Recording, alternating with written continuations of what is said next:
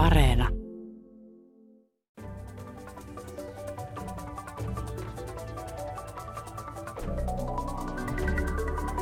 Tänään me puhumme kyberturvallisuudesta. Kyberturvallisuushan on tällainen nykyisyyden ja tulevaisuuden iso teema, josta itse asiassa puhutaan paitsi EU:ssa niin ihan samoista ongelmista ympäri maailmaa. Ja kyberturvallisuudestahan puhutaan silloin, kun puhutaan siitä, että miten vihamielisiä hyökkäyksiä vastaan pyritään suojautumaan tässä digitalisoituvassa yhteiskunnassa. Keskustelemassa näistä asioista asiantuntijana on, on tänään Aalto-yliopiston kyberturvallisuuden professori Jarno Limnell, joka on myös dosentti Tampereen yliopistossa, Jyväskylän yliopistossa ja maanpuolustuskorkeakoulussa. Tämän ohjelman nimi on Brysselin kone ja minä olen Maija Elonheimo, mutta aluksi mitä mieltä professori Jarno Limnell on siitä, että minkälainen kyberturvallisuuden tilanne EU:ssa tällä hetkellä on? Täytyy muistaa ensinnäkin se, että kun nyt huomio on vahvasti Ukrainan sodassa ja Venäjän kybertoimissa, niin ei niin sanotusti ne vanhat uhkat, kyberuhkat ole kadonneet minnekään. Ja tämä on minun mielestä semmoinen tärkeä huomautus nyt itse kullekin tähän hetkeen. Jos me ajatellaan esimerkiksi rikollisuutta, joka on yhä enemmän siellä, missä ihmiset ja rahat on, eli verkkomaailmassa, siellä kybermaailmassa, niin verkkorikollisuus on jopa aktivoitunut tässä kevään aikana entisestään. Tai aiemmin on puhuttu paljon kybervakoilusta, eli vakoilukin on siirtynyt yhä enemmän verkkoon, missä tieto on, koska tieto on pääsääntöisesti digitaalisessa muodossa. Ja viimeisemmät tutkimustulokset esimerkiksi osoittaa sen, että kiinalainen verkkovakoilu on aktivoitunut tämän kevään aikana. Eli tämä on yksi puoli, mikä kannattaa nyt tämän päivän kybervaikuttamisessa pitää mielessä. Eli vanhat uhkat ovat edelleen ajankohtaisia ja jopa ajankohtaisempia kuin aikaisemmin. Vaikuttiko korona tähän? Siis vaikuttiko se, että kun tavallaan rikolliset eivät päässeet no se todellisessa maailmassa tekemään rikoksia niin helposti, kun kaikki oli kotona ja vahtivat esimerkiksi omaisuuttansa ja näin, niin nyt yhtäkkiä kaikki on keksinyt, että rikollisuutta voi harrastaa etänä myös. No kyllä se seuraa tätä samaa trendiä, eli kehityssuuntaa siinä, että on siis arvioitu, että tähän mennessä koronapandemian aikana on vielä otettu tällainen ylimääräinen 3-5 vuoden digiloikka, joka tarkoittaa siis sitä, että yhä enemmän työnteko, ihmisten vuorovaikutus ja esimerkiksi ostosten tekeminen on siirtynyt fyysisestä maailmasta digitaaliseen maailmaan. Ja samaa trendiä seuraa rikolliset, joita siis yleensä motivoi raha, taloudellinen hyöty ja he ovat yhä ammattivaisempia, yhä järjestyneempiä ja jopa tänä päivänä tällaista kyberrikollisuutta palveluna pystyy ostamaan. Eli samaa trendiä tässä rikolliset seuraa kuin muukin yhteiskunta. Mikä tämä Kiinan juttu on, kun sä sanoit, että Kiinan vakoilu esimerkiksi ilmeisesti EU-alueella on kasvanut. Mitä he vakoilevat? Koskeeko tämä meitä tavallisia ihmisiä ollenkaan, jotka ei nyt olla yritystemme tai työnantajiemme tietoturvaosastolla töissä mahdollisesti? No pääsääntöisesti tämä Kiinan kybervakoilu, niin se on siis tietojen luvatonta varastamista ja kohdistuu siis ennen kaikkea nyt tuotekehitystietoihin, innovaatioihin, eli millä haetaan taloudellista kilpailuetua. Toki siellä on poliittistakin ja sitten vaikka turvallisuuspolitiikkaan liittyvää vakoilua. Ja toki nyt aina lähdekriittisyys huomioiden, mutta tuossa yhdysvaltalainen tietoturvayritys Checkpoint hiljattain julkaisi oman arvionsa ja tutkimuksensa siitä, että Kiinan verkkoaktiviteetti tässä kevään aikana on jopa kaksinkertaistunut NATO-maihin ja myöskin globaalisti. Mutta siis miten sä selität sen? Onko tämäkin tämä korona, et, etärikollisuutta? Että jotenkin että kotoa pitää keksiä jotakin bisnesideoita, jos on rikollinen, että mikä tämä juttu on? Mä luulen, että enemmänkin kyse on siitä, että me eletään siis tällä hetkellä yhä kiihtyvän digitalisoinnin keskellä. Eli yhä enemmän kaikki meidän toiminnot ja aktiviteetit, myöskin tieto, on siellä digitaalisessa muodossa. Ja jos ajatellaan nyt, että aikaisemmin esimerkiksi tieto oli kirjoitettu paperille ja sitten se oli laitettu kassakaappiin, niin piti mennä sinne kassakaapille ja saada vielä se auki, jotta sen tiedon pariin pääsi. Mutta tänä päivänä, kun eletään tässä rajattomassa kybermaailmassa, niin tiedon luokse voidaan hakkeroimalla päästä vaikka toiselta puolelta maapalloa, ja se on tietynlainen trendi, minkä keskellä me eletään, että myöskin yhä enemmän nämä ikävämmät ilmiöt, toki täytyy muistaa, että myös hyvät asiat siirtyy tänne verkkomaailmaan. Mutta mitä se sitten tarkoittaa käytännössä, että et, et tavallaan tietoa on tällä hetkellä aivan tolkuttomasti. Et tällä hetkellä, jos lähtee tuonne nettiin seikkailemaan, niin ongelma ei ole se, että ei olisi tietoa, vaan se, että tietoa on niin paljon, että se tukehdut siihen. Tulee just semmoinen, kuin on sanottu joskus, että, että nykymaailma on semmoinen kuin kaatopaikka, joka on täynnä kaiken maailman tietoa. Että se metatiedon hallinta on se juttu, että sä pystyt saamaan tietoa siitä tiedosta, että sä pystyt ryhmittelemään sen tiedon miettimään, mitä sä haluat. Totta kai ihmisten salasanat pankkeihin tai yrityssalaisuudet, niin ne nyt ei varmaan ole kovin julkista. Mutta että, mitä sä luulet, että tuleeko tämä jotenkin kehittymään? Että jos joku esimerkiksi murtautuu tavallisen ihmisen sähköpostiin, ei se ole mitään katsomista kellekään.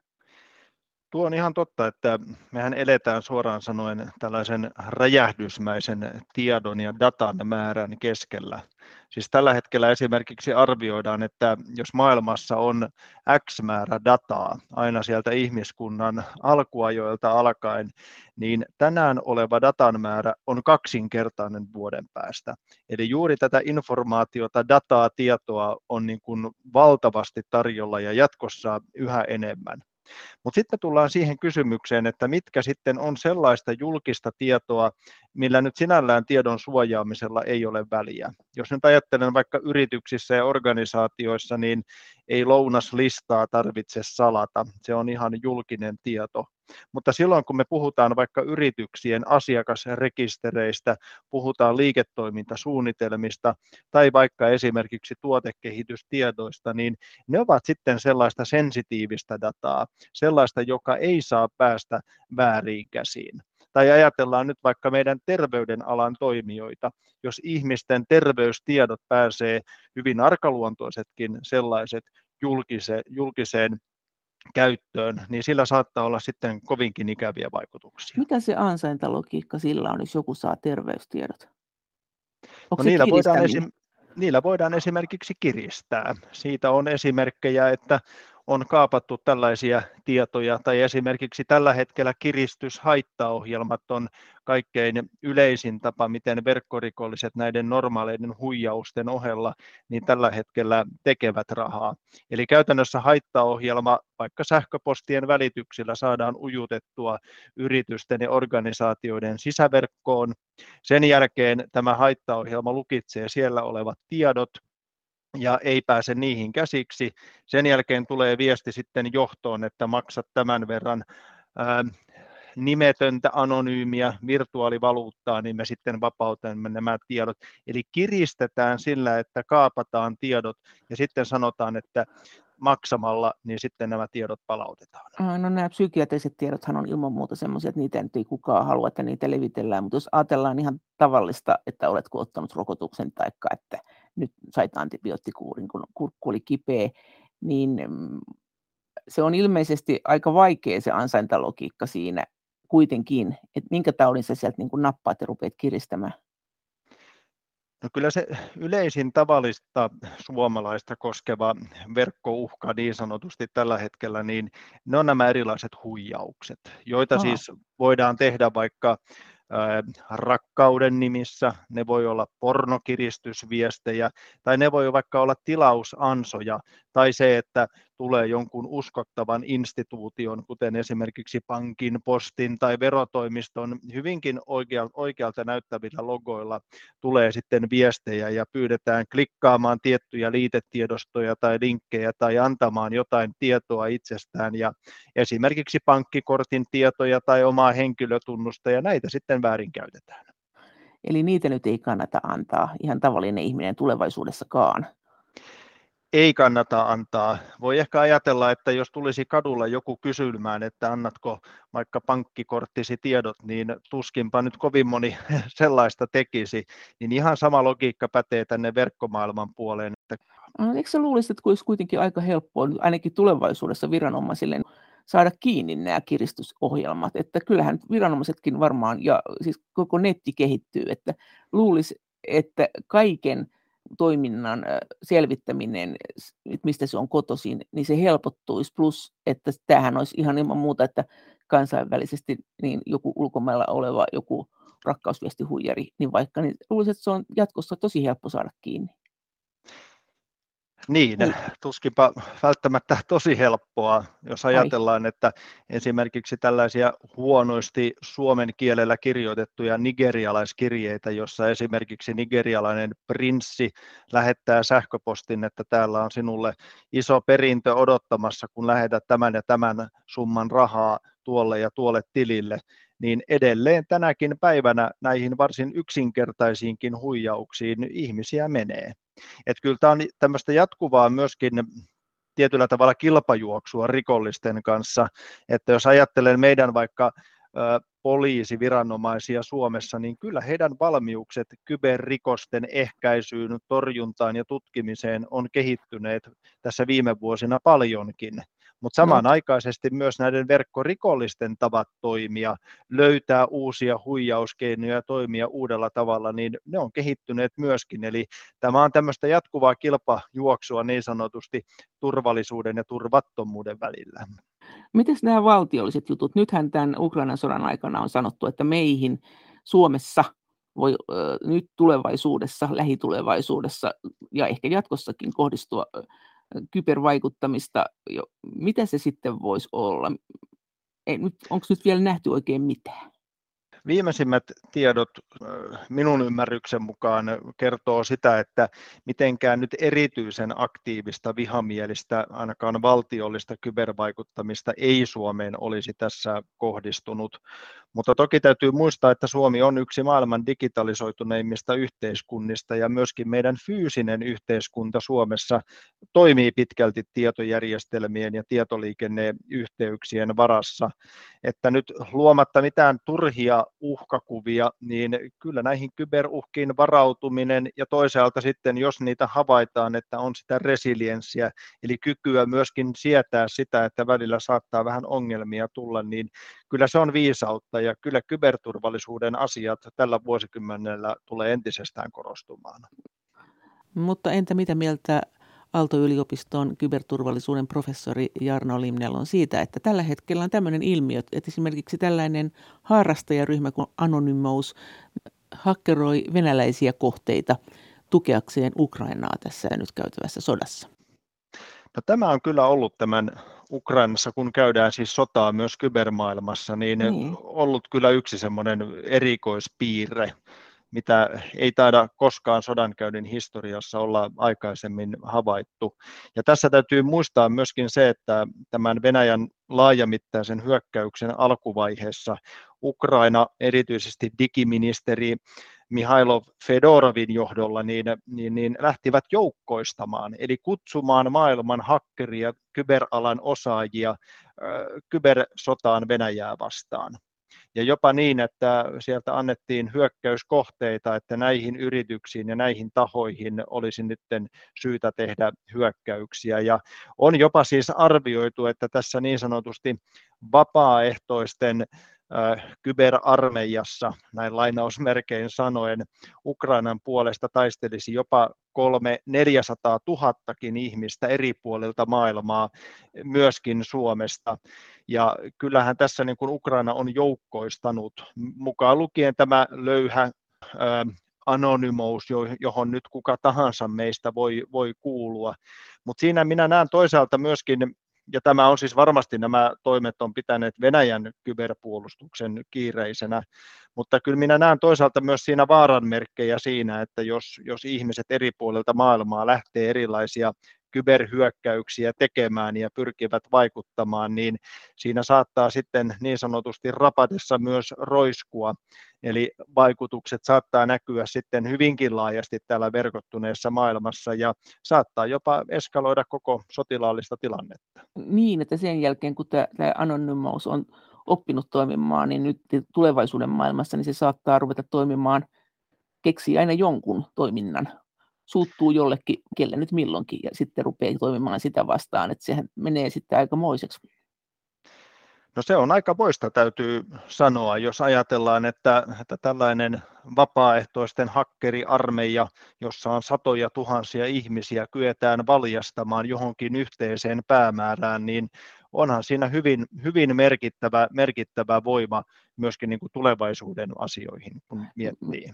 Mitä he on saanut tämä anonymous aikaiseksi siellä Venäjällä? Et mitkä siellä on suurimpia saavutuksia, mitä he on tehnyt? He on kuitenkin niin vapaaehtoispohjalla tehnyt tätä, että ilmeisesti, ilmeisesti ei ole minkään valtion virallisen organisaation kanssa tekemisissä, paitsi sen Ukrainan, vai onko?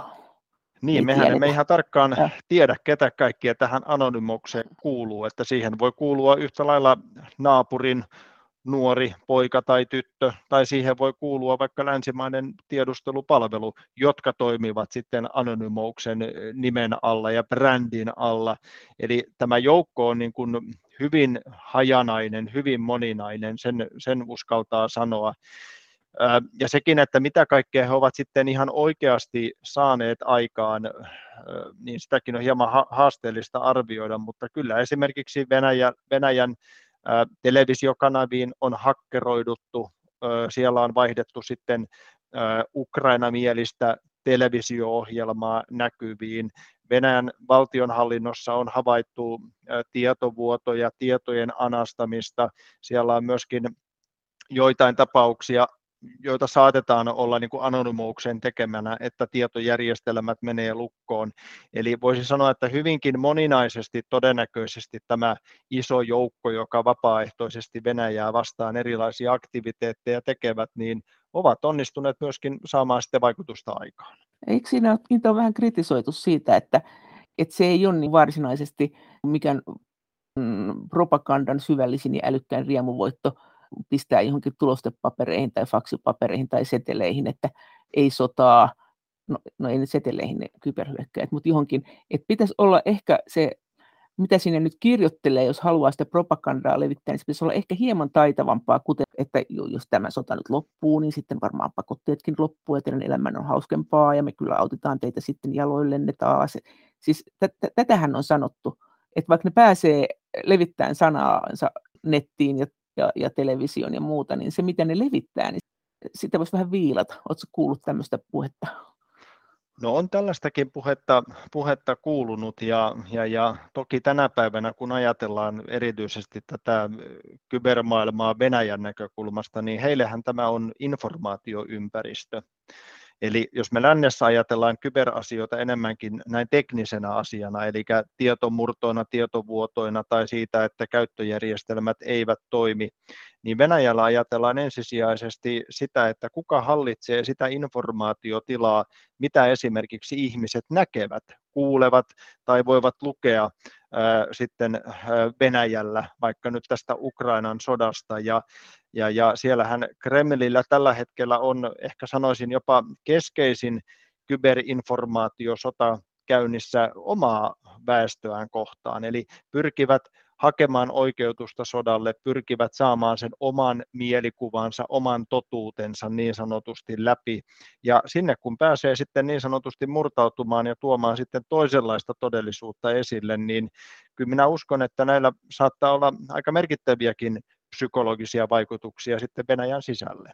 Niin, jos se tekee taitavasti. Mutta onko se sitten niin, että me pelättään, että esimerkiksi Venäjältä tulee joku tämmöinen, että meidän sähköverkot menee poikki, mutta Venäjä pelkää, että me mennään sinne sanomaan, että tämä Venäjän politiikka ei nyt ole ihan semmoista kuin teille on kerrottu näistä ja näistä syistä, kuten huomaatte itsekin.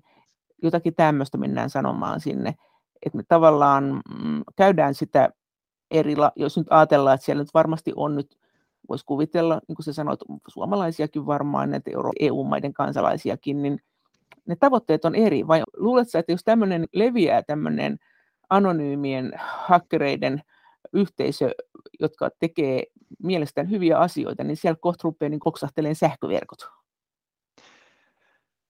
No en oikein siihen välttämättä usko, että, että noin isoihin operaatioihin menestyksekkäästi pystyttäisiin. Toki riippuu myöskin paljon siitä, että miten tämä tieto ja ylipäätänsä kyberturvallisuus on sitten Venäjällä näihin kriittisen infrastruktuurin, eli keskeisten palveluiden ja toimijoille rakennettu, joiden varassa siis yhteiskunta kunta toimii. Mutta kyllä se kaikkinensa, jos ajatellaan, että noin iso joukko tekee erilaista pientäkin jäynää, Venäjälle, niin se jos sitten kertautuu moninkertaisesti, niin kyllä siinä saattaa olla myöskin isompia vaikutuksia. Mutta tässä on myöskin erityisesti nyt sanoisin suomalaisille, vaikka luonnollisesti meidän sympatiat on hyvin vahvasti Ukrainan puolella, niin kuin pitääkin, pitääkin olla, että jos nyt lähdetään vaikka kaatamaan verkkosivuja Tehtaankadun Venäjän suurlähetystöön tai tehdään sinne massa roska sähköposti hyökkäyksiä, niin me toimitaan Suomen lakien alla ja nämä on rikollista toimintaa. Ja tästä on myöskin minun mielestä ihan aiheellista, aiheellisesti meidän poliisi muistuttanut, että tällaiseen toimintaan ei pidä lähteä mukaan, koska se on Suomen lainsäädännössä, niin se on rikollista toimintaa. Siis, mutta jos suomalainen lähtee harrastamaan sitä propagandaa, onko sekin rikollista toimintaa? Esimerkiksi no, niin menee siinä televisioverkkoon yhtäkkiä, siellä ilmestyy pääuutisten aikaan niin, niin kuvia Ukrainasta ja pommituksista ja näin edelleen. Onko se rikollista? No nyt täytyy sanoa, että pitäisi varmaan kutsua sitten juristit tässä Aa. vaiheessa pohtimaan, että mikä on rikollista ja mikä ei, mutta sanoisinpa, että kannattaa kyllä hieman miettiä sitten, että missä määrin lähtee tämän kaltaista toimintaa tekemään. Toisaalta maailma on menossa myös siihen, että ihan julkisista tiedoista, joita nyt on niin paljon tarjolla, saadaan selvitettyä yllättäviä asioita. Nyt esimerkiksi näitä Ukrainan sodan Bushan hirmutöitä on saatu selvitettyä ihan näistä julkisista lähteistä. Aalto-yliopiston kyberturvallisuuden professori Jarno Limnel. Ja tämä on mielestäni erittäin hyvä esimerkki siitä, että ihan tämän päivän maailmassa julkisia lähteitä seuraamalla, erilaista tietoa ihan julkisesta, julkisista lähteistä, vaikka sosiaalisesta mediasta seuraamalla, ja sitten näitä tietoja yhdistelemällä vaikka tiettyihin karttapalveluihin tai aikaisempiin kuviin tai muuta, niin vaikka nyt ajattelee tämän Bellingatin toimintaa, joka siis pohjautuu siihen, että he nimenomaan käyttää julkisia lähteitä ja sieltä pystyy ja pyrkii onkimaan tietoja sitten laajempaan kontekstiin, eli yhteyteen, niin kyllä sieltä saadaan tämän päivän informaatioympäristöstä, vaikka siellä paljon informaatiota onkin, niin ajoittain kyllä hyvinkin merkittäviä tietopaljastuksia kyllä löydettyä. Ja Bellingcat on mikä, kuka, missä päin se on, kuinka iso yhteisö se on? Eikö se ole ihan julkinen? No se on ihan julkinen ja siinäkin on suomalaisia ja toimivat siis tällä niin sanotusti OSINT-periaatteella, eli avoimista lähteistä etsivät tietoja ja, ja, ja sen pohjalta sitten niin tekevät johtopäätöksiä, jotka tuovat julkisuuteen. Mutta minkä maalainen se on, ketä siellä yleensä on? Siis, no se on myöskin tällainen enemmänkin vapaaehtoispohjainen toimija, toimija ää, jossa on, on eri puolilta maailmaa ihmisiä mutta onko missään kukaan tehnyt tämmöistä? Aina puhutaan tästä, että haa, kun sähköverkolla maantuu, niin sitten ollaan liemessä, sitten kaikki kaivaa jotakin aggregaatteja jostakin, jolla on. Ja onhan nyt sairaaloillakin ne varajärjestelmät, mutta siis on, onko tämmöistä tapahtunut kyberiskuna? on Ukrainassa tapahtunut useampaankin kertaan tässä viime vuosien aikana ja siinä on sitten näkynyt kymmenille tuhansille ihmisille tämä todellisuus niin, että sähköä ei, ei töpselistä tule. Mutta sitten täytyy muistaa, että kun me puhutaan turvallisuudesta tänä päivänä, niin siinä on tämä toinen puoli, eli resilienssi, sietokyky. Eli vaikka kuinka hyvin siitä turvallisuudesta myös täällä kybermaailmassa huolehtisi, niin aina välillä ongelmia tulee. Välillä asiat syystä tai toisesta niin eivät toimi. Ja silloin kysytään nimenomaan sitä resilienssiä. Ja minun mielestä hyvä esimerkki hiljattain oli Ukrainassa, Ukrainassahan on siis tämän sodan aikana niin internet ollut pääsääntöisesti yli 80 prosenttisesti toiminnassa, mikä on siis mahdollistanut sen, että me voimme lähes reaaliaikaisesti seurata erilaisia sosiaalisen median päivityksiä eri puolilta Ukrainaan. Mutta sitten tähän Ukrainan suurimpaan teleoperaattoriin Ukur Telekomiin onnistuttiin tekemään kyberhyökkäys ja hetkellisesti Ukrainan internetin toimivuus laski 13 prosenttiin. Mutta 15 tunnissa ne pystyttiin järjestelmät palauttamaan tämän hyökkäyksen jälkeen niin, että siis 15 tunnin jälkeen internet toimi taas yli 80 prosenttisesti ja tämä on minun mielestä semmoinen tärkeä asia tämän päivän turvallisuudessa myös ymmärtää, että välillä tapahtuu asioita ja miten siinä tilanteessa osataan toimia. Mutta onko se sitten niin, että kun Ukraina on ollut tässä nyt varpaillaan tässä Krimin valtauksesta saakka varmaan erityisesti, niin kuin sanoit noista sähköverkoistakin, että ne on kaatunut, mutta ne on kaatunut vain osittain, että ei se ole ollut semmoinen, niin kuin meillä puhutaan, että jos koko maan sähköverkko kaatuisi. Niin Ukraina on nimenomaan osannut varautua tämmöiseen kyberhyökkäykseen, mutta me ehkä ei. Että meillä saattaisi ehkä sitten käydä niin, että että meillä kaatuisi kaikki, vai onko tämä nyt yleensä, sä et tietenkään saa sanoa, mutta onko tämä nyt yleensä niin, että maat osaa lokeroida tämän niin, että kaikki ei kaadu kerrallaan, vaan että siinä on jotakin tämmöisiä rautaportteja, tämmöisiä, että et, et, no joo, jos toi kaatuu, niin tämä vielä pysyy. No kyllä lähtökohtaisesti sanoisin, että ihan luottavaisin mielin suomalaiset voivat, voivat olla kyllä meillä on varauduttu myöskin tämänkaltaisiin, tämänkaltaisiin uhkiin, mutta toki täytyy muistaa myöskin se, että tämä varautumisen kehittäminen on jatkuvaa. Ja juuri tuo, minkä nostit hyvin esille, niin äh, kyllä Ukrainassa vuoden 2014 jälkeen, Krimin valtauksen jälkeen, niin kyllä siellä paljon on kiinnitetty huomiota kybervarautumiseen myöskin. Siellä on tehty paljon asioita, ja se tärkeä yksi oppi, Ukrainasta on myöskin se, että kun tätä kybervarautumista on määrätietoisesti kehitetty, niin se ei ole tapahtunut pelkästään kansallisin voimin, vaan siellä on ollut muun muassa ihan julkisestikin kertoneet Yhdysvallat, Iso-Britannia ja monet muut hyvin kyberkyvykkäät länsimaat ovat olleet siellä tukemassa, rakentamassa Ukrainan kyberpuolustusta, ja ei pelkästään valtiot, vaan esimerkiksi globaalit teknologiajätit, kuten Microsoft, Google ja Meta, ovat ihan avoimesti kertoneet, että ovat siellä olleet ja ovat tälläkin hetkellä auttamassa Ukrainan kyberpuolustusta. Ja se, että ukrainalaisilla on näin vahva länsimaiden tuki tässä kyberpuolustuksessa ja vielä tällaisia kyvykkäitä toimijoita, valtioita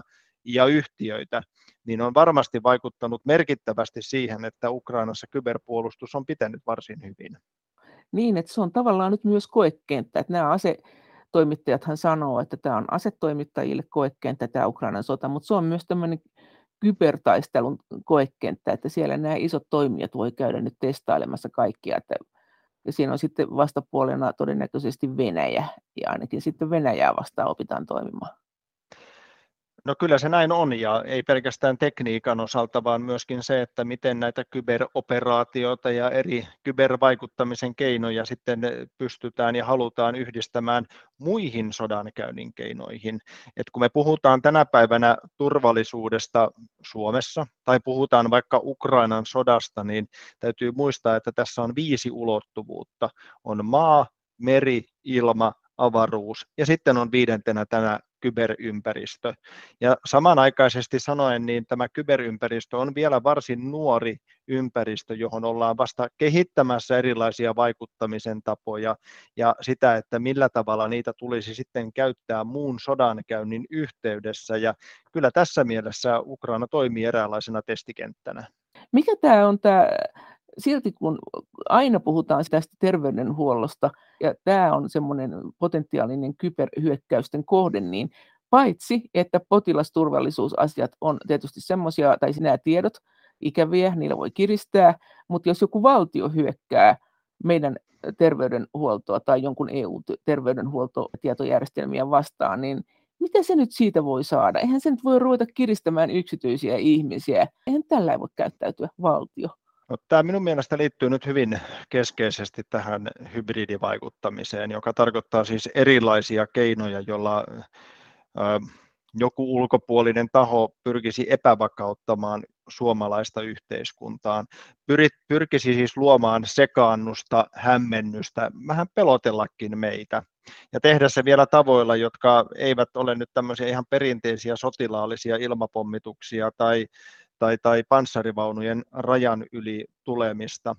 Ja kyllähän tässä, jos ajatellaan nyt vaikka, että meidän terveystiedot on yhä enemmän siellä digitaalisessa maailmassa, niin jos joku esimerkiksi nyt vähän näin uhkaskenaarioiden manipuloisi, eli muuttaisi meidän terveystietojen sisältöä esimerkiksi veriryhmien osalta niin, että me ei enää pystyttäisi luottamaan siihen, että digitaalisissa terveydenhuollon tietojärjestelmässä meidän veriryhmät on suomalaisilla oikein, niin kyllä siinä saattaisi olla yksi semmoinen, mikä aiheuttaisi aika paljonkin sekaannusta ja hämmennystä, hämmennystä Suomessa. Ja toki sitten ihan, jos nyt oikein uhka, uhka-asiaa miettii, niin esimerkiksi mitä on maailmalla nähty, että, että vaikka murtaudutaan ja sairaalan tietojärjestelmiin ja muutetaan ihmisten potilaskertomuksia esimerkiksi johtavien poliitikkojen osalta ja vuodetaan niitä sitten julkisuuteen.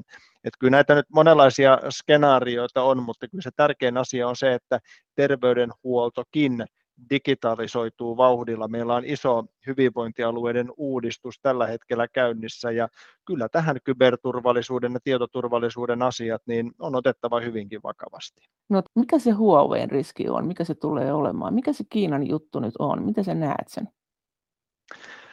No kyllähän Kiina on nouseva talousvalta ja, ja, ja jos tänä, tänä päivänä Kiinassa käy, niin voi todeta sen, että melkoisia innovaatioita siellä, siellä tehdään.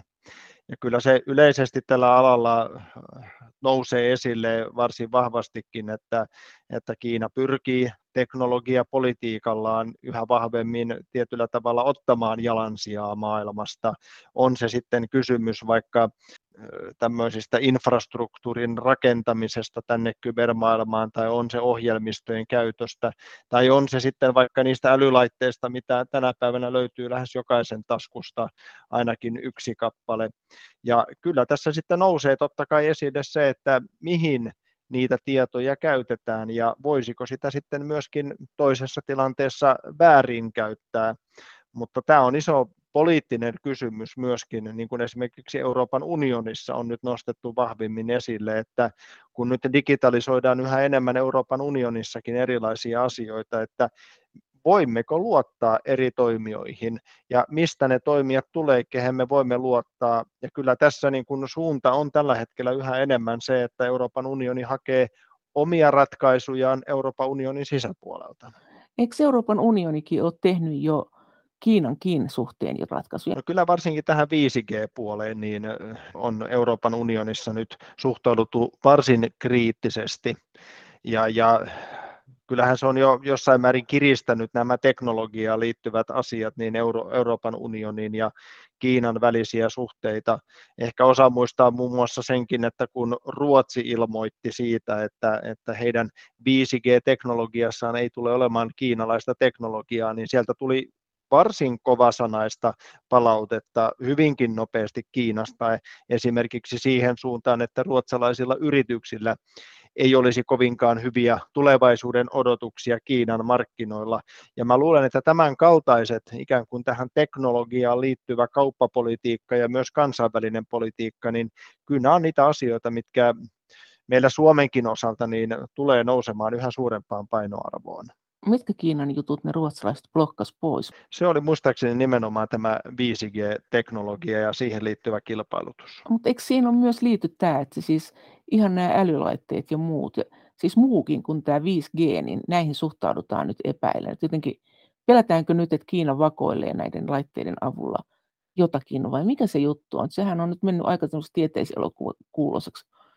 Niin, jos luottamusta ei ole, niin sit se on aika huono asia siinä vaiheessa, että jos perinteisesti ajatellaan, että lähtökohtaisesti luotetaan ja sitten sen luottamuksen voi menettää, jos ei toimi luottamuksen mukaisesti, niin tuntuu, että tämä ajatus on nyt kääntymässä vähän päälaelleen täällä kybermaailmassa, että pitää ikään kuin pystyä osoittamaan se luottamus läpinäkyvyydellä, pelisäännöllä tai vaikka lainsäädännöllä, ja sen pohjalta sitten vasta se luottamus rakentuu. Aalto-yliopiston kyberturvallisuuden professori Jarno Limnell. Mutta onko se, jos me nyt ei luoteta vaikka Venäjään tai Kiinaan, niin onko se niin, että me ihan oikeasti epäillään, että siellä vakoillaan esimerkiksi meidän kännyköitä, ja sitten tämä tietysti on ikävä, jos tulemaan valtion päämies, jonka kännykkään vakoillaan, vai myykö ne nimenomaan, kun sä sanoit kyberturvallisuustuotteita, niin myykö ne jotakin mm, haittaohjelmien estopalveluita tai vakoilun estopalveluita, vai siis mikä se on se, mihin me pannaan se, että me ei uskalleta ostaa teiltä nyt tätä. Ja sanoit äsken 5G, mutta että mitä sillä 5Gläkään voi tehdä? Eihän se, mitä se hyödyttää Kiinaa, että jos me, jos me käytetään 5Gtä? No siinä on kaksi asiaa. Toinen on ihan se, että jos me ajatellaan nyt tämmöistä infrastruktuuria, eli niitä perusrakenteita, mihin digitaalisuus perustuu, niin se on iso hanke tietysti, että tällainen infrastruktuuri laitetaan kuntoon, ja kyllä silloin täytyy olla luottamus siihen, että se myöskin toimii kaikissa tilanteissa kuten lupaa. Ja tämä on taas sitä luottamusta. Ja toinen sitten liittyy vaikka juuri näihin mainitsemaisiin älylaitteisiin, että mitä ne älylaitteet meistä keräävät ja voimmeko me luottaa siihen, että ne eivät kerää jotain sellaista tietoa, mitä niiden ei kuuluisi kerätä. Ja tästähän esimerkiksi nimenomaan kiinalaisten teknologiaratkaisuiden suhteen niin on Yhdysvalloissa käyty paljon keskustelua. Siis millä lailla ne sitä kerää? Siis kerää, onko se totta, että ne vakoilee puhetta ja kerää sitä? Näinhän, näinhän hirveän paljon sanotaan, että kyllä. Ehkä voisi sanoa niin, että kaikki laitteet tänä päivänä sitä dataa keräävät, koska se on yhä enemmän se käyttöehto, niin, on se puhe. sitten älykello tai vaikka sitten juuri puhelin. Niin, ehkä se puhetta. kysymys nyt sitten meidän tapauksessa kuuluu, että jos menee tuonne vaikka lähielektroniikkakauppaan, niin ei siellä juuri suomalaisia tai edes pohjoismaalaisia vaihtoehtoja ole. Ja sitten joutuu vähän miettimään sitä, että jos nyt joku sitä tietoa sitten joka tapauksessa kerää, niin onko se parempi, että se menee itään vai länteen? Niin, mutta tämä, tämä näin, että jos sen elät sun normaalia elämää ja sitten älykännykkä kuuntelee sua. Kyllähän siis tämmöistähän on paljon monet puhunut, että esimerkiksi jotakin tämän tapasta, että esimerkiksi ennen joulua tässä nyt puhun, että ostanpa uuden teräskattilan, niin yhtäkkiä ponks, sun nettis on täynnä teräskattilan mainoksia, vaikka sä et ole etsinyt teräskattiloita vielä netistä. Mitä sä näistä sanot? Nämähän on aikamoisia tarinoita, mutta että miten sä kommentoisit näitä? No tarinoita kyllä on se, on, se on ihan totta, mutta jos nyt ajattelen niin, että mietin paljonko tätä dataa tänäänkin ja joka päivä maailmassa tuotetaan, niin se on ihan huikeat määrät. Ja vielä kun miettii tämä että se kasvaa eksponentiaalisesti suurin piirtein vuoden välein, niin se, että siihen olisi yksittäisen esimerkiksi suomalaisen puhe nauhoitettaisiin älylaitteilla ja kaikki hänen tietonsa ja sitten se vielä analysoitaisiin ja se, että se pystyttäisiin sitten väärinkäyttämään häntä kohtaan kaikessa tässä tiedon paljoudessa, niin sanoisinpa, että tuskinpa tällaista näin kehittynyttä teknologiaa vielä on käytössä. Mm, se vaatii tietenkin, jos näin on, niin se vaatii sen metatiedon, mutta onhan tämä mainostajalle arvokasta tietoa, että täällä nyt suunnitellaan ostosta joululahjaksi. Niin, jos nyt miettii sillä tavalla, että katsoo maailman vaikka kymmentä suurinta yritystä tällä hetkellä, niin yhdeksän niistä, jos nyt oikein muistan, niin heidän tärkein tuote on data. Ja ovat monesti vielä sellaisia yrityksiä, joiden ilmaispalveluita, ja nyt isot lainausmerkit, me käytännössä käytämme. Eli meidän kun me annamme heille dataa, me käytämme heidän palveluitaan ilmaiseksi, mutta samanaikaisesti nämä yhtiöt tekevät hyvin isoja liikevoittoja meidän se, datalla. Se, onko se aina se mainostamisen logiikka keskimäärin? Jos sanot, että 90 isoimmasta keräämistä dataa, niin kerääkö ne nimenomaan, eihän ne oikein mihinkään muuhun sitä voi käyttää kuin mainostamiseen kai, markkinointiin? Vai voiko? No kyllä se on varmasti se keskeinen, että juuri se, että esimerkiksi tiedetään, mistä asioista minä pidän, vaikka että minä tykkään polkujuoksusta, ja, ja sitten tiedetään, että Jarnolla on kengän numero 43 ja niin edespäin, niin sitten pystytään niin kuin minulle osoittamaan semmoisia mainoksia, semmoisia maisemakuvia, jotka sitten pystyy niin kuin sellaisiin asioihin vaikuttamaan mun ostokäyttäytymisessä, mistä minä oikeasti pidän. No entä sitten mm, poliittinen vaikuttaminen siinä mielessä kybervälineiden avulla, että voidaan mennä someen ja vaikuttaa, niin kuin sanottiin, että ehkä Brexitissä, mutta sehän on aika vaikea erottaa, kun ainahan ihmiset koittaa vaikuttaa toisiinsa ovelin keinoin, että onko tämä susta jotenkin uutta, mikä tässä on uutta? No se on ihan totta, että jos ajatellaan politiikkaa, niin kyllähän vaaleissa ehdokkaat pyrkii nimenomaan vaikuttamaan äänestäjiin, että äänestäisivät heitä. Mutta sitten on asia ihan erikseen, jos lähdetään esimerkiksi tietoisesti tietoisesti sitten vaikka mustamaalaamaan tiettyjä ihmisiä tai luomaan disinformaatiota ja misinformaatiota. Eli siis tämmöistä tarkoituksellista väärää tietoa jaetaan roppakaupalla, jotka sitten vielä pystytään kohdentamaan ihmisiin ja sillä tavalla vaikuttamaan heidän äänestyskäyttäytymiseen, niin silloin me ollaan kyllä jo aika eri eri, eri, eri todellisuudessa.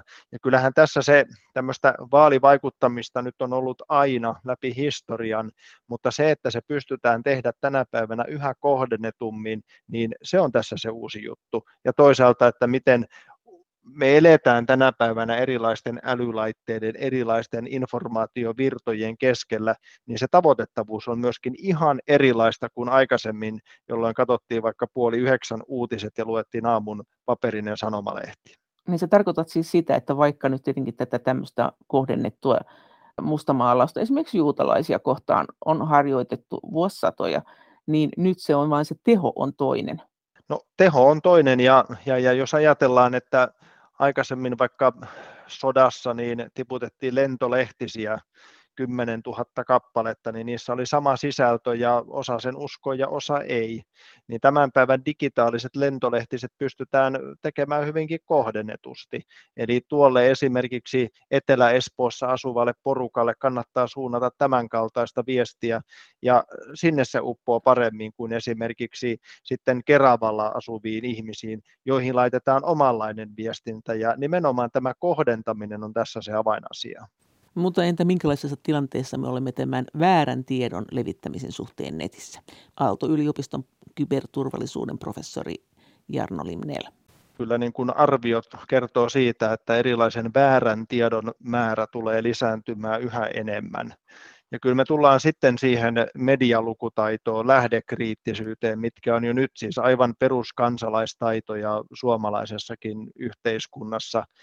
Mutta toi sun logiikkahan tarkoittaa nyt sitä, mitä sä tässä sanot, että jos 90 maailman suurimmasta yrityksestä kerää tietoa, jota ne käyttää osin isostikin mainontaan, ja mediahan elää yleensä mainonnalla, tämmöinen perusmedia, tilausmaksut on osa siitä, mutta mainonta on iso potti, niin sehän tarkoittaa sitten sitä, että ihmiset on somessa paljon, ja siellä ihmisistä kerätään tietoa, ja heille mainostetaan siellä somessa, mistä maksetaan näille saiteille, missä he keskenään itse keskustelee, niin kun sä puhuit tästä luotettavan tiedon pulasta, niin eikö se tarkoittaako tämä nyt sitten tulevaisuuden medialta sitä, että, että tavallaan tämmöinen viihdytystehtävä jää aika vähiin, että sit se, mistä maksetaan, niin se on äärimmäisen luotettavaa tietoa. Että se on tavallaan se tulevaisuuden median ansaintalogiikka, että se on tämmöinen niin tarkista, tarkista, tarkista.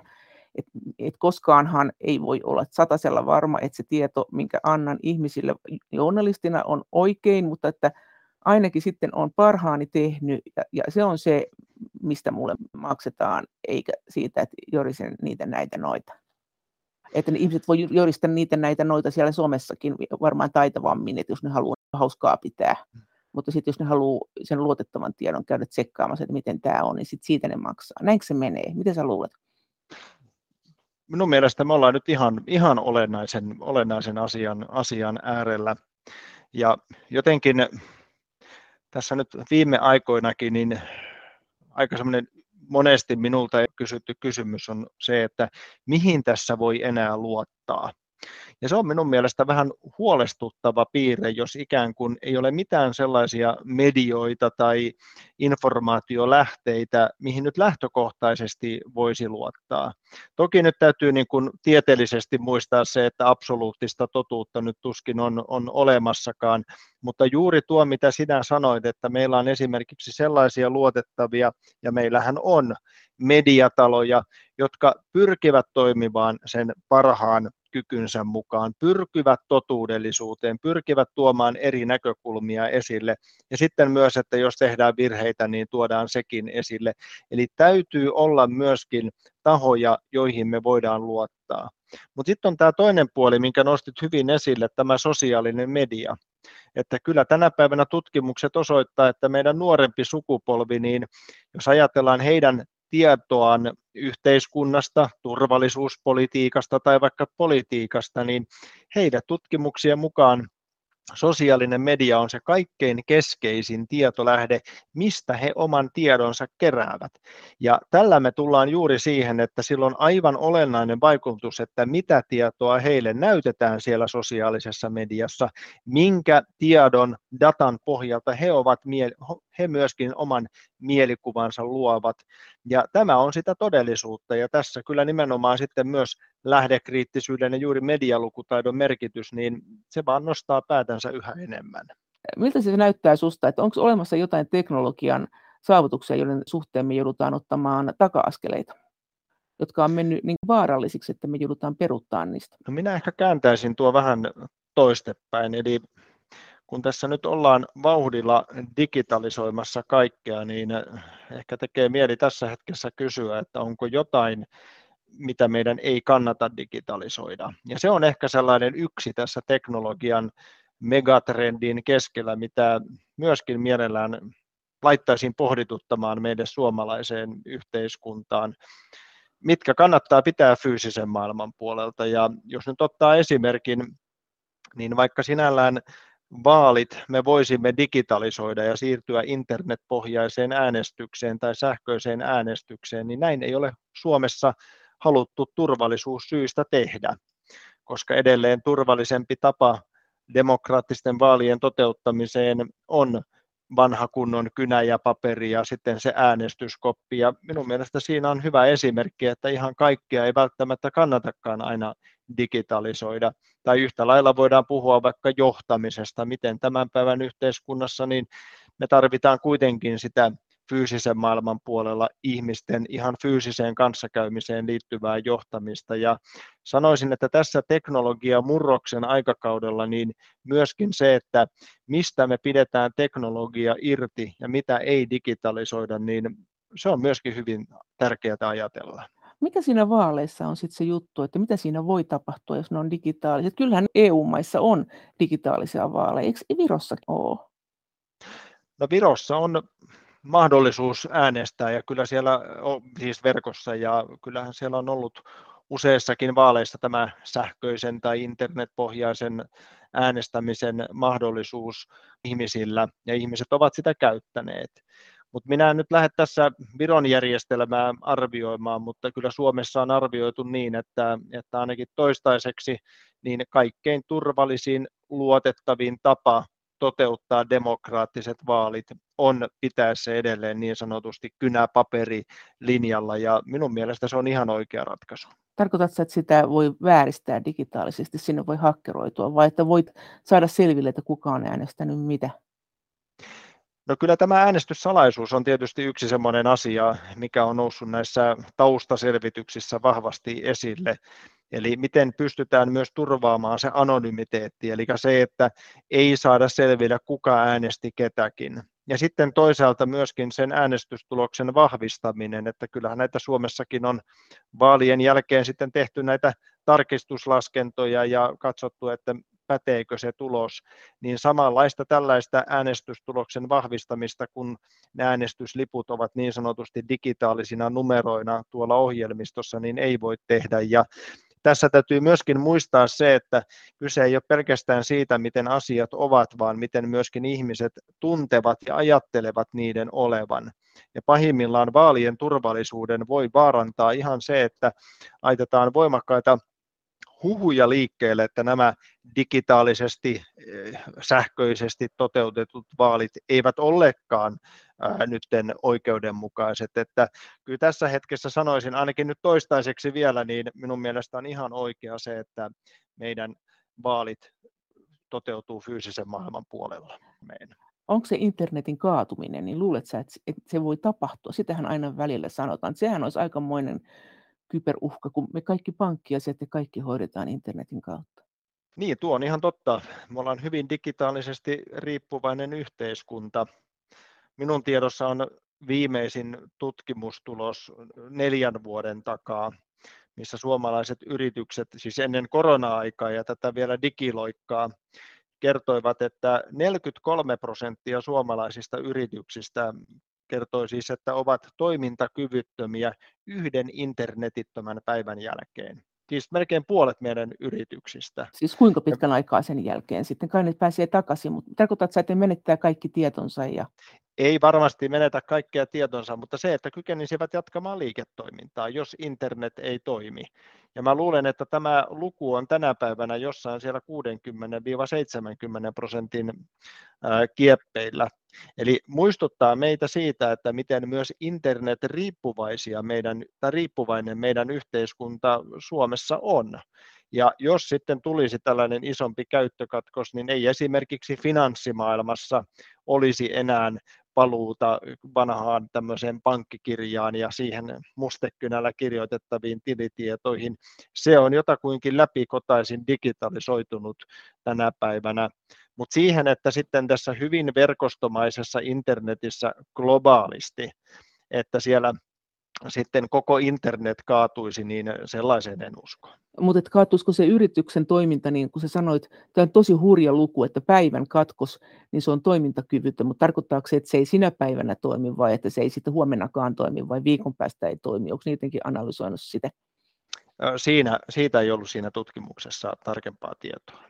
Mutta entä se, kun tällaiset isot sosiaalisen median alustat, kuten esimerkiksi Facebook ja Twitter, ovat yhdysvaltalaisessa omistuksessa, ja siellä sitten päätetään, että minkälaisia mielipiteitä näillä alustoilla saa esittää ja minkälaisia ei. Pitäisikö meillä olla omat somealustat, joiden eettiset säännöt sitten tulisivat joltain EU-sta peräisin olevalta toimijalta? Aalto-yliopiston kyberturvallisuuden professori Jarno Limnell. Niin kyllä se todellisuus on sitä, että jos luulen, että itse kukin, jos katsoo vaikka omaan älypuhelintansa, että mitä sosiaalisen median palveluita käyttää tai muitakin niitä applikaatioita, joita sieltä löytyy, niin eipä ne kovin monet Euroopasta ole, vaan ovat Euroopan ulkopuolelta. Ja kyllähän tässä nyt ikään kuin peräänkuulutetaan kahta asiaa. Toisaalta näitä selkeämpiä pelisääntöjä siihen, vaikka että mitä tietoa meistä milläkin tavalla kerätään erilaisissa sosiaalisen median alustoilla. Tämä on tällä hetkellä Euroopan unionin noissa hallintorakenteissakin niin vahvasti esillä, mutta ei varmasti ole helppo asia saada sitten asioita käytäntöön.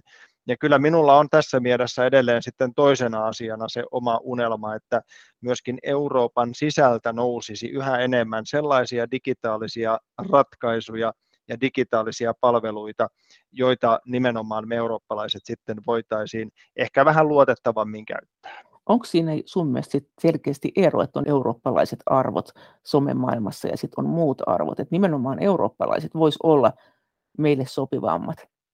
Ja mitä ne sitten voisi olla? Vai onko se vaan, että meidän olisi helpompi vaikuttaa niin? Mä luulen, että se on juuri tuota, että meidän on helpompi vaikuttaa siihen ja Siis kaikkineensa, kun ollaan tässäkin puhuttu paljon tästä datan määrän kasvamisesta ja datan arvosta, sen merkityksestä, niin kyllähän dataa minun mielestä niin kuin saa kerätä, sillä saadaan paljon hyvääkin aikaan, mutta sen pitää tapahtua reilujen sovittujen pelisääntöjen mukaisesti. Ja mä luulen, että siitä tässä nyt ensisijaisesti on kyse, että halutaan niitä reiluja luottamukseen perustuvia läpinäkyviä pelisääntöjä, joita sitten noudatetaan. Eli siis tarkoittaa se tämmöistä, että jos joku heitetään ulos, niin se selitetään, että tämä on se syy ja sä et voi vaikka niin, olla noin rasistinen ja rasismi määritellään meidän sivustolla näin. Että nämä pitää olla selkeästi auki kirjoitettu. Sitäkö tarkoitat? No aika pitkälti tätä ja sitten myöskin ihan sitä, mikä sekään ei ole ihan helppo asia, niin se, että ymmärtää läpinäkyvämmin, että miten nämä vaikka sosiaalisen median algoritmit toimivat, millä tavalla ja millä perusteilla he ikään kuin tuottavat tiettyä sisältöä. Ja sitten näistä välillä juhlapuheista huolimatta, niin jos nyt ajatellaan näitä tiettyjä sosiaalisen median palveluita, kun siellä todetaan, että he pyrkivät järjestelmällisesti ja, ja, ja muutenkin poistamaan väärää tietoa, niin ei se konkreettisiksi teoiksi välillä muutu niistä lupauksista huolimatta, niin luulen, että eurooppalaisissa ratkaisuissa tämä saataisiin sitten tehtyä hieman toisella tavalla. Näin sanoi Aalto-yliopiston kyberturvallisuuden professori Jarno Limnell. Kiitos teille kommenteista ja viesteistä. Kaikki viestit ja kommentit ovat hyvin tervetulleita. Niitä voi lähettää sähköpostiin osoitteeseen maija.eronheimo.yle.fi. Ja sen lisäksi me voimme keskustella näistä asioista yhdessä Twitterissä aihetunnisteella Brysselin kone.